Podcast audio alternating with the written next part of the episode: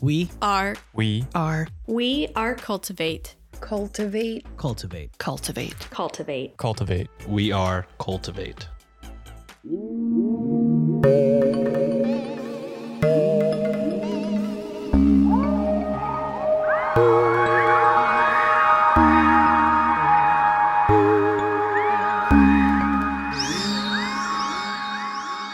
listening to Weird Distractions Podcast, a weekly podcast where I, your host Alex, rotate between true crime, conspiracy theories, paranormal stories, folklore, and a little bit of this and a little bit of that to provide you a more than likely what your town mayor would consider a weird distraction from everyday life. This week we are back discussing true crime, but as always, before we dive into the case, we do need to chat about some housekeeping as well. I need to tell you what I need a distraction from. If you want to skip ahead, I will definitely put in the show notes when the actual case starts. In terms of housekeeping, just a reminder that Weird Destinations, a mini travel blog over on Patreon, will be resuming in October. And we have a new Weird Spam episode out featuring my lovely friend Jamie over on the Here for the Weird tier. Check both Patreon features out over at www.patreon.com slash weird distractions podcast. Now, in terms of what I need a distraction from this week, so a little bit of an actual personal update. I've recently started a new job, so I am in the process of just learning how to do everything and just kind of getting acquainted to the positions. I need a distraction from the fact that I'm feeling very overwhelmed. Luckily, I do have some amazing coworkers that are kind of taking me under their wing and just being very, very kind. Nonetheless, starting a new job in a new town and just with a new team is very overwhelming, but I am being optimistic that hopefully I can catch on quickly. Moving on from that, I think it's time to just get into this week's case because honestly, it's a doozy, and not only that, but it's a two parter. Well,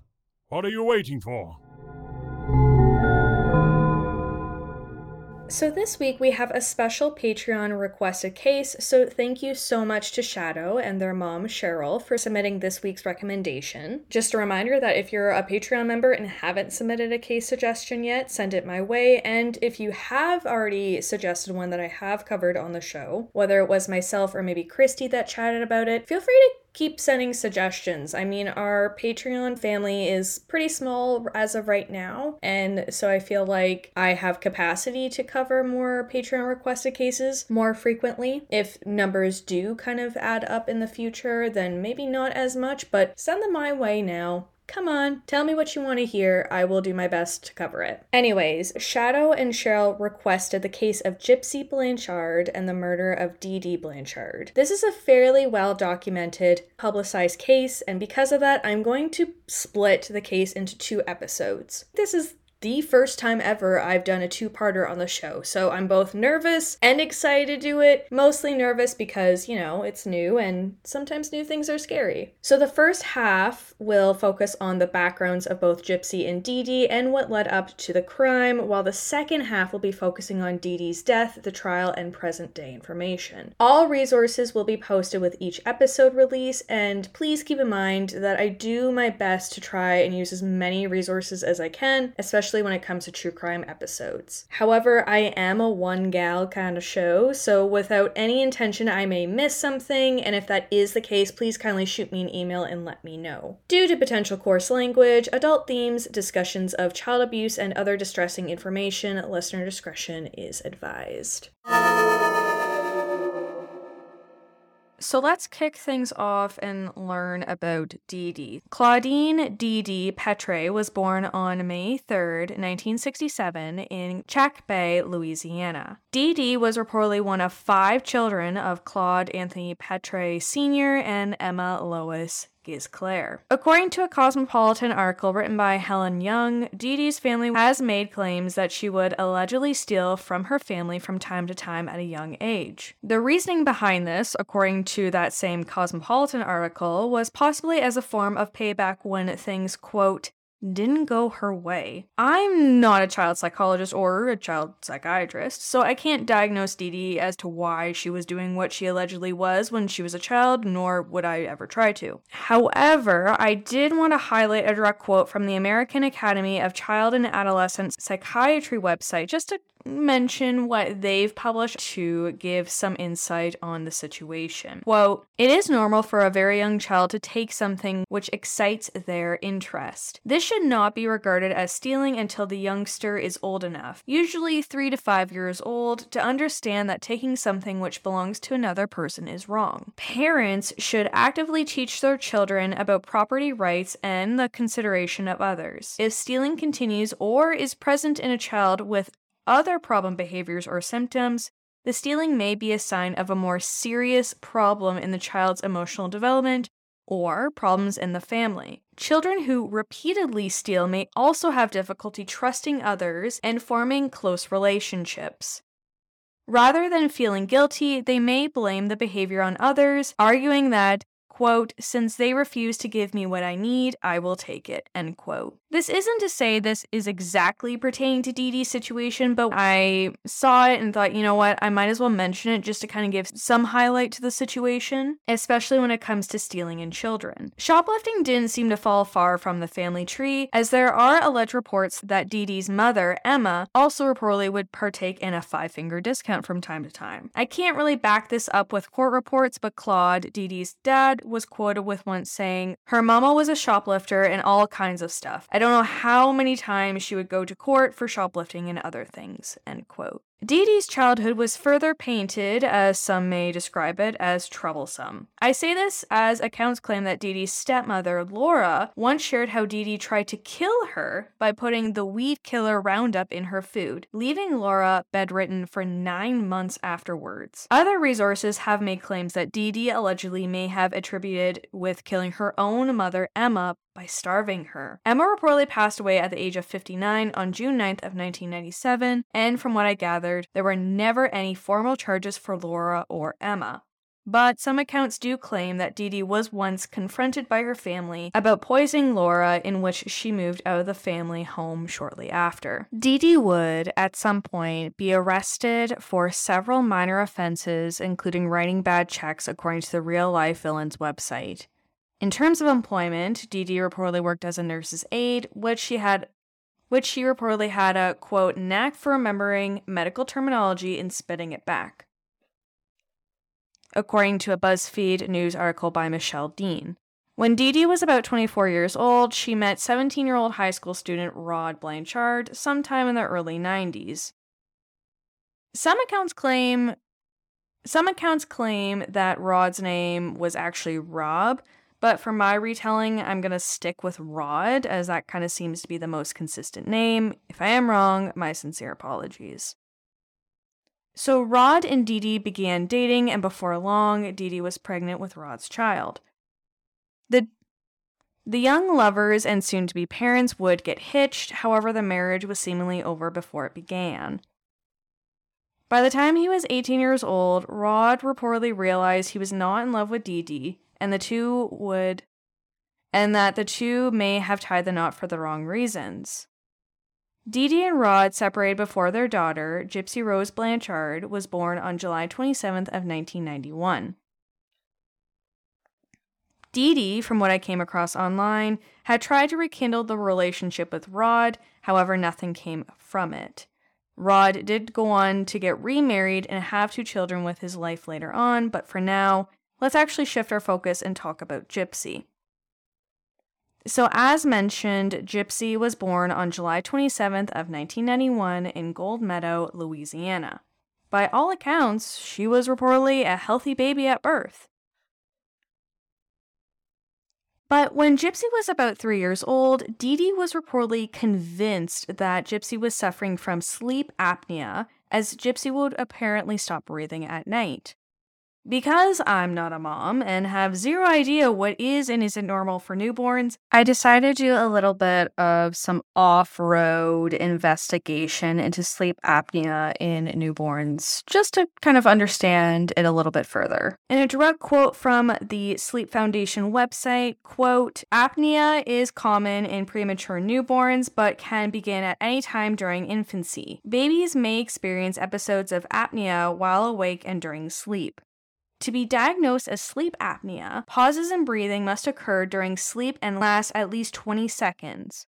Shorter lapses in breath may be diagnosed as sleep apnea if they are accompanied by other symptoms, such as reduction in heart rate or bluish coloring of the skin. End quote. I didn't come across any information that Gypsy was a premature baby. However, this information is more of a the more you know piece and less of a proving Dee wrong piece. Even though Gypsy's sleep test came back normal, Dee Dee was still convinced that Gypsy had sleep apnea and was really unwell. Gypsy's health continued to be an ongoing concern, according to Dee Dee. Dee Dee allegedly claimed that Gypsy reportedly had leukemia, visual impairments, hearing issues, asthma, seizures, and muscular dystrophy.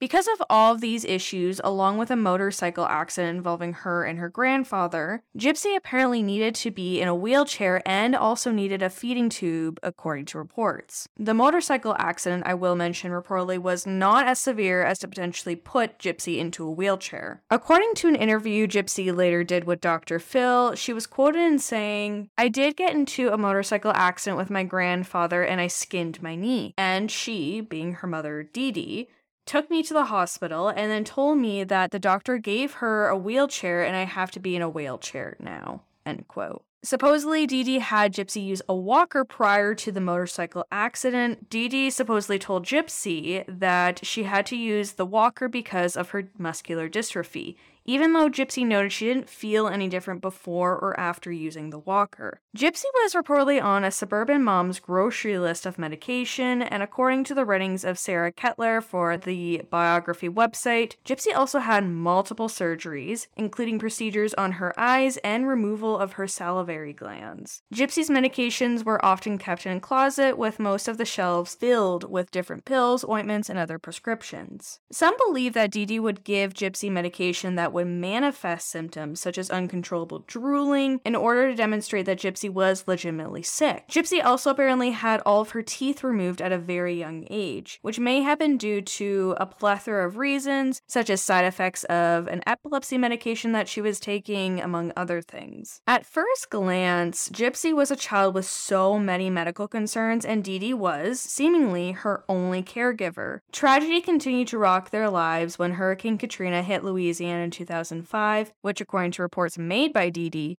left her and Gypsy homeless. I state this in accordance to the writings of Rose Minutaglio for a Good Housekeeping article, which indicated the following in a direct quote After Hurricane Katrina hit Louisiana in 2005, Dee Dee and Gypsy showed up at a Covington, Louisiana special needs shelter, claiming Gypsy's medical records had been destroyed in the flood.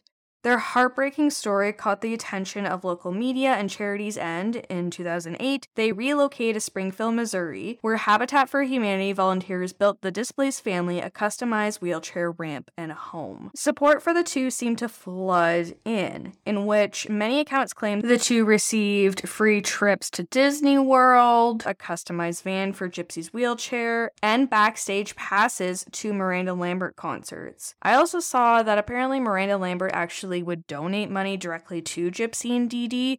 I'm talking a couple thousand here and there, very sporadically, I believe. Many began seeing the two as resilient, kind hearted folks who were dealt a bad hand when it came to the game of life. However, for those who were frequent visitors in both Gypsy's and Dee Dee's lives, were supposedly skeptical of a few aspects. For example, usually someone maintains the same general physician or a family doctor for quite some time. Sure, you can always find a new one if your family doctor retires or if the relationship deteriorates, but typically there is one physician and maybe a handful of specialists depending on your medical situation. Based on what I read online, it seems as though Gypsy and Dee Dee were constantly going to different physicians and specialists. The change up in healthcare providers would seemingly happen if a doctor or specialist disagreed with Dee Dee's prescribed conditions for Gypsy. And a direct quote from the biography website, Quote, medical tests often showed inconclusive or contradictory results regarding Gypsy's diagnoses, but Dee Dee would stop seeing any doctors who questioned her daughter's ailments, end quote. Needless to say, if a healthcare provider questioned or didn't necessarily agree with what Dee Dee had diagnosed Gypsy, she would take her daughter to someone who would. Because Dee Dee did have somewhat of a medical background herself, working as a nurse's aide, many did take her word because she would presumably know what she was talking about. Plus, she was Gypsy's mom, and in many situations, most probably felt as though they weren't in a position to really question her. Now, some tuning in who don't really know the case very well may be wondering okay, but at some point, Gypsy learned to talk. If Dee Dee was making up a sham, wouldn't Gypsy say anything? Well, according to some resources I came across online, such as that previously mentioned biography website article, Dee Dee possibly told Gypsy to not disclose a lot about herself and medical appointments or to really anyone. This means that if Gypsy was feeling okay or she wasn't feeling as sick as her mother was making her out to be, she was basically put in the situation where she wasn't able to really speak out against her mom. And we'll get to that in a little bit as to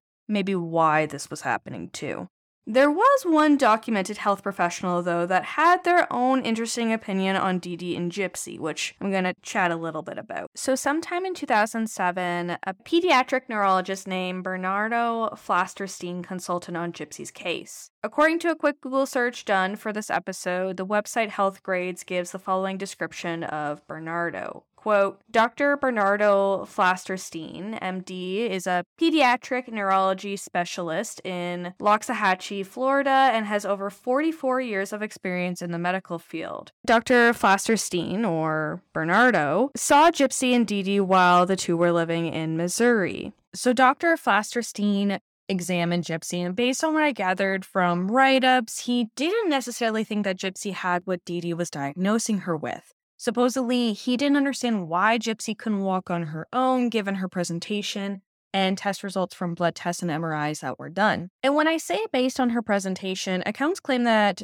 Dr. Flasterstein observed what had appeared to be muscle in Gypsy's legs. Not only that, too, but I think he was able to test her to see how she could walk and how she was just in general presenting. And based off of that alone, something wasn't sitting right with him. I should also mention that because Dr. Flasterstein wasn't necessarily getting the same results that aligned with Dee Dee's diagnoses, he actually reached out to previous healthcare providers of Gypsy's back in New Orleans. These healthcare providers shared that they discovered that her previous muscle biopsy test had come back negative, meaning no concerns. In a direct quote taken from the Good Housekeeping article, quote, Bernardo Flasterstein consulted on Gypsy's case and wrote in her file that there was an unusual distribution to Gypsy's Gypsy's weaknesses for a muscular dystrophy and that there was no strong pos- and that there was a potential strong possibility and that there was a strong possibility of Munchausen by proxy with maybe some underlying unknown etiology to explain her symptoms. End quote. So let's dissect this a little bit, specifically regarding the Munchausen by proxy statement. According to good old WebMD, Munchausen syndrome by proxy, Munchausen by proxy, is a psychological disorder marked by attention seeking behavior by a caregiver through those who are in their care. Based on what I further read, Munchausen by proxy is considered a relatively rare behavioral disorder in which the person with the MSP gains attention by seeking medical help for exaggerated or made up symptoms for people in their care. Adding this explanation along with the concerns presumably raised by Dr. Flasterstein, it seemed as though there was concern that Gypsy wasn't ill at all and that Dee Dee was, for one reason or another, making up these illnesses. Dr. Flasterstein didn't alert the authorities regarding this concern he had because without formally saying it, I think there were concerns that if Dee Dee was maybe suffering with Munchausen by proxy, that she was getting all of these supports and these funds and all of this for Gypsy. Meanwhile, Gypsy didn't have the diagnoses or the issues that she was claimed to have. So, to be blunt, I don't think he reported it to authorities, even though to some, maybe even him, it could have been a case of fraud. I came across a couple of different reasons as to why he may not have made this report. First off, when Dr. Flasterstein consulted with his colleagues regarding his suspicions of Dee Dee and Gypsy, it's believed that his colleagues told him to drop investigating any kind of suspicions he may have had, as the two Blanchard women were highly regarded in the community. Remember,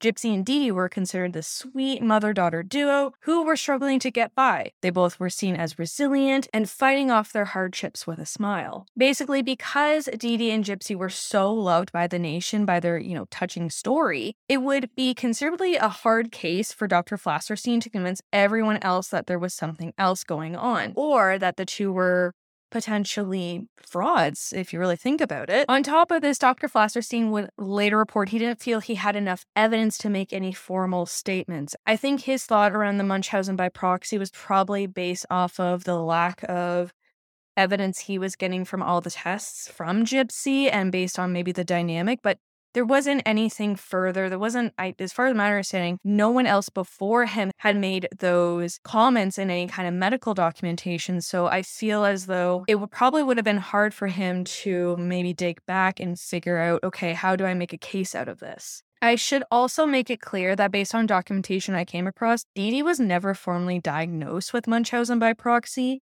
However, there are accounts that later on, Gypsy noted she felt as though her mother matched every symptom of this diagnosis. That isn't to say that Dee Dee definitely had it, but just something to kind of keep in mind. So let's take a step back further and look at the situation with a few more added pieces of information to make this picture a little bit more clear. Supposedly, when Dee Dee was ever questioned on documentation for Gypsy's diagnoses, so for example, like medical files, anything to that nature, Dee reportedly blamed Hurricane Katrina for losing all of Gypsy's previous medical documentation. With no paper trail and with frequent moves all around the country, it would mean that it would have been more of a hassle for healthcare providers to get a full backstory on Gypsy. The relationship between the mother and daughter was documented in a way that seemed like Dee did most of the talking for Gypsy meaning she hypothetically had more control of the narrative, which on one hand I can expect expect that from a parent because I think in a lot of situations, the parent probably does a majority of the talking in medical appointments, especially to be that kind of medical historian for their child. But based on what I gathered in my research of the case, was that Dee Dee did a lot of the talking to the point where she would not necessarily quiet Gypsy if Gypsy was trying to talk for herself, but that if you wanted to know how Gypsy was, you asked Dee Dee. To be frank, Gypsy didn't really seem to have a lot of opportunity, especially when she was younger, to really talk for herself. I mean, Dee Dee even homeschooled Gypsy, which some accounts vary in terms of when she was actually pulled out of school, but I can at least say that it seems as though she was pulled out of the public school system before the fourth grade. Some sources claim that this was due in part to Gypsy's health concerns, but you could look at the situation that both Dee and Gypsy were very isolated or at least limited in who they socialized with. And even those that they did socialize with, it seemed as though Dee did all the talking. Those that did socialize with Dee were usually given a long list of all the medical conditions Gypsy had,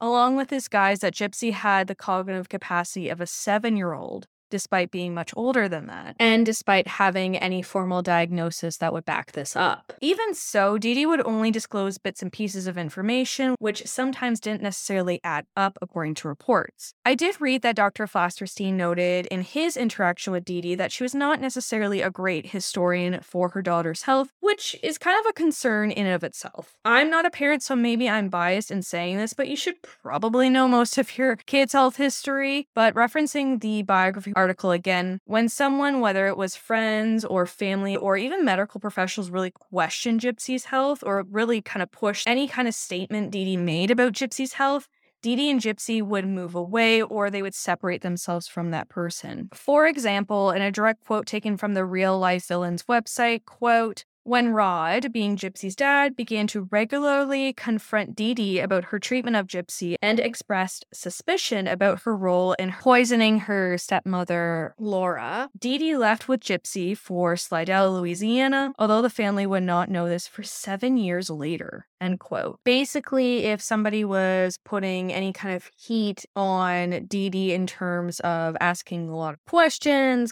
wanting her to clarify things or seemingly just kind of poking around, Dee Dee would respond by giving that person the cold shoulder and would literally move away from them in order to, I don't know, maybe separate her and Gypsy away from that person. If Gypsy and Dee Dee were constantly moving, then it would be extremely hard to try and really have anyone push their curiosities to the point of breaking the narrative's foundation that Dee Dee was giving. I know earlier I mentioned that Gypsy and Dee Dee were living in Missouri, but I want to focus on when they were living in Slidell, Louisiana for a moment. So while living in Slidell, reports claim that Dee Dee and Gypsy lived in public housing.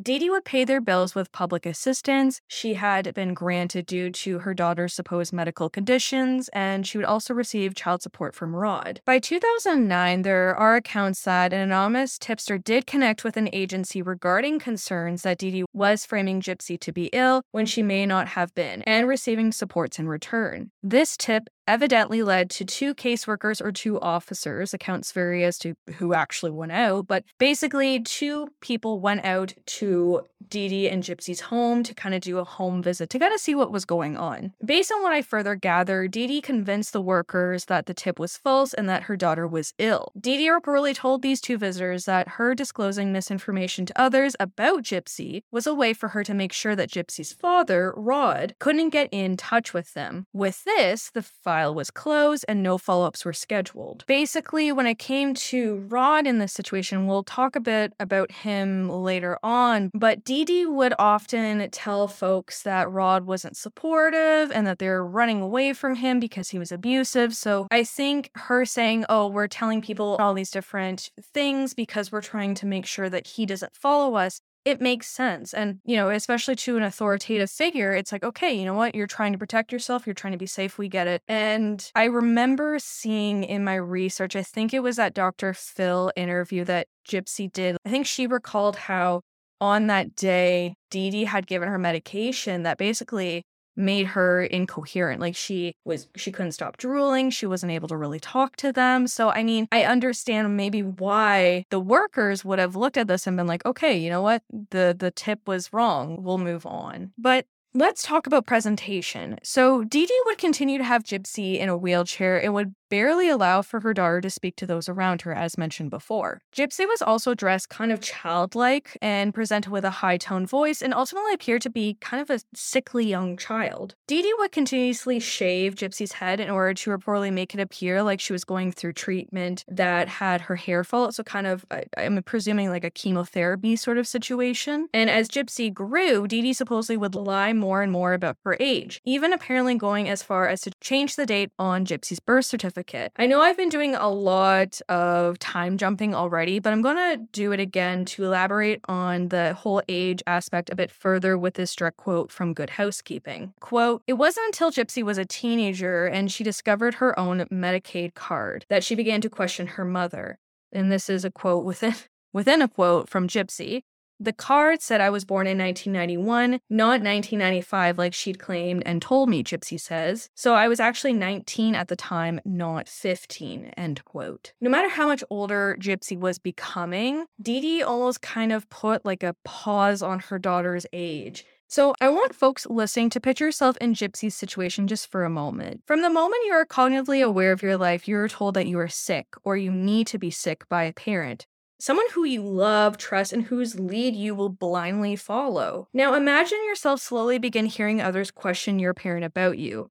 Maybe it starts off with overheard whispers at gatherings, followed by questions bluntly being asked by medical professionals. Everything you are told begins to become a question Is this real? Is there something actually wrong with me? As Gypsy got older, she began fearing her mother, someone who she knew loved her dearly, but somehow was responding to her in a very different way behind closed doors. As Gypsy got older and, you know, entered her teen years, things would become more tense, with Dee Dee allegedly using physical abuse to control Gypsy in times where Gypsy was not doing what Dee Dee had asked her to or told her to. If Gypsy spoke out a certain way in front of others, perhaps shining a light on the true reality of the situation, Dee Dee would supposedly squeeze Gypsy's hand tightly, suggesting for Gypsy to perhaps stop what she was doing. For example, if Gypsy would tell her mom in front of others that she felt fine or that she didn't feel ill, Dee Dee would squeeze Gypsy's hand. This indication of squeezing her daughter's hand was not the only sign of concern for Gypsy.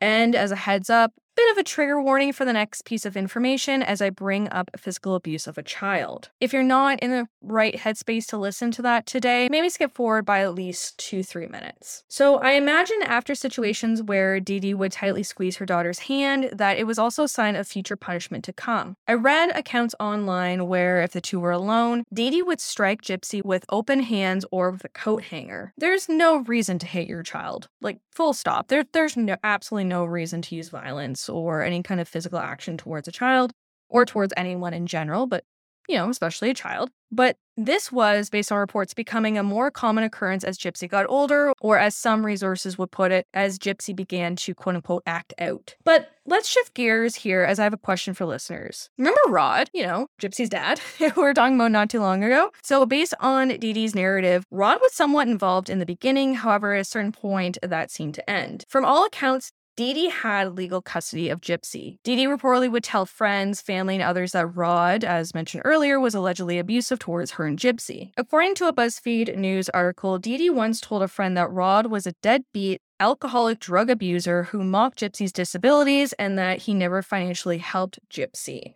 However, not necessarily the case from what I gathered. In speaking to what I saw online, Rod actually had been in constant touch with Gypsy throughout her childhood and was under the impression made from Dee Dee their daughter was sick. When Gypsy got older, Dee Dee allegedly limited the visits Rod had with Gypsy, but based on what I read in other resources, such as the Refinery 29 article, Rod continued to make child support payments. So even though Dee was limiting how often he got to talk or see Gypsy, he still made payments. Like I never saw anywhere and I could be very wrong, but I never saw anywhere where he wasn't financially at least supporting them. On one occasion, which I heard about through Bailey Sarian's YouTube video of the case, Rod had called Gypsy on her presumed 18th birthday to, well, wish his daughter a happy birthday. Allegedly, Dee Dee told Rod not to tell Gypsy it was her 18th birthday because Gypsy thought it was her 14th birthday, which yeah, I just it's weird. Like why why would you why would you lie about that? Like why would you tell your child they're 4 years younger than what they are unless you are so deep in a facade that you have to do that? It, I don't know. For those listening, you'll have to let me know what you think. But I just mm, when I read that I was like that's really sad that like the lies got so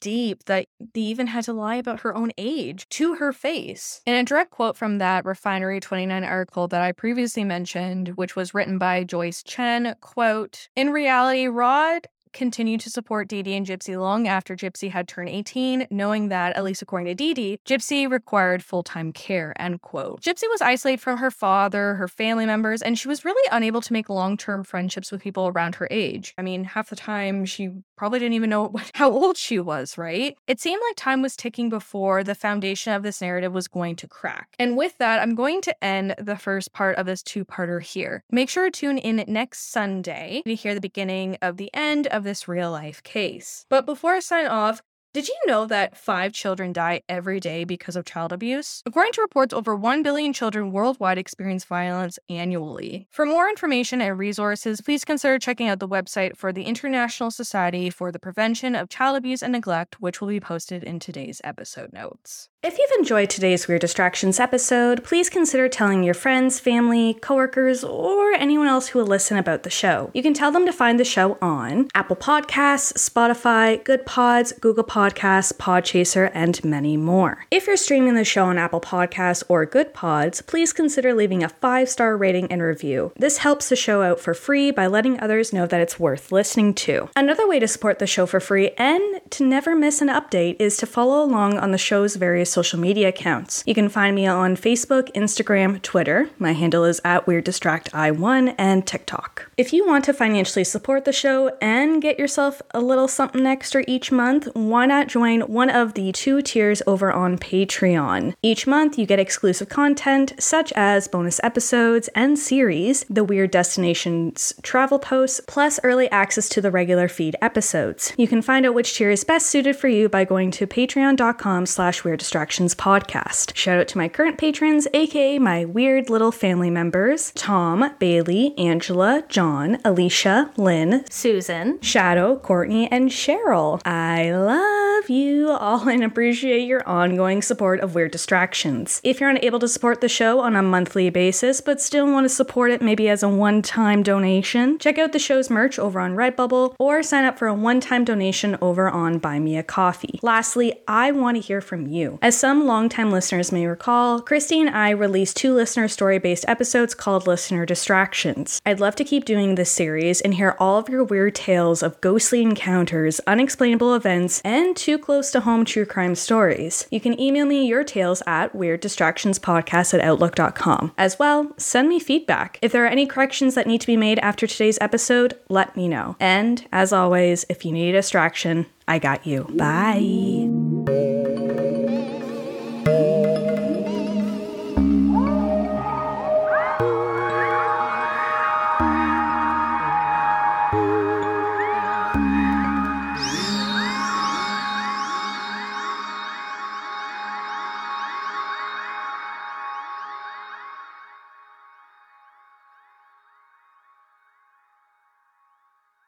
That is so fucked up. It's fucked up. So fucked up. It is just so damn fucked up. That's fucked up. This is That's So Fucked Up, a podcast about cults, murder, and other fucked up stuff. Like, really, really fucked up stuff. He cut off her nipples, tore out her heart, tied it to a rope, and hung it on the wall. After spending three years really tapping into her divine feminine, she finds out she's divine masculine. That's a mind fuck. Yeah. How yeah. much of a mind fuck is that? Fucking sharks ate Mark under the dinghy. After his dad dies, he fucking marries all his dad's Oh, wives. Oh, yeah. Okay. Yes. He like marries all his stepmoms. There was this egg thing where you line up like seven or eight guys side by side. They lay on their backs with their eyes closed, and whoever is like the alpha in the room, they crack an egg into that person's mouth, and then they pass the egg mouth to mouth until they get to the end of the line, and then the last person has to swallow the egg. Ugh. Are they, and they're naked? Did you say that? Uh, it didn't say if they were naked, Okay, I just feel like they but they could are. be. We're your hosts. I'm Ashley Richards. And I'm Michelle Mosier. Join us on Apple Podcasts, Spotify, And everywhere you listen to podcasts. That's fucked up.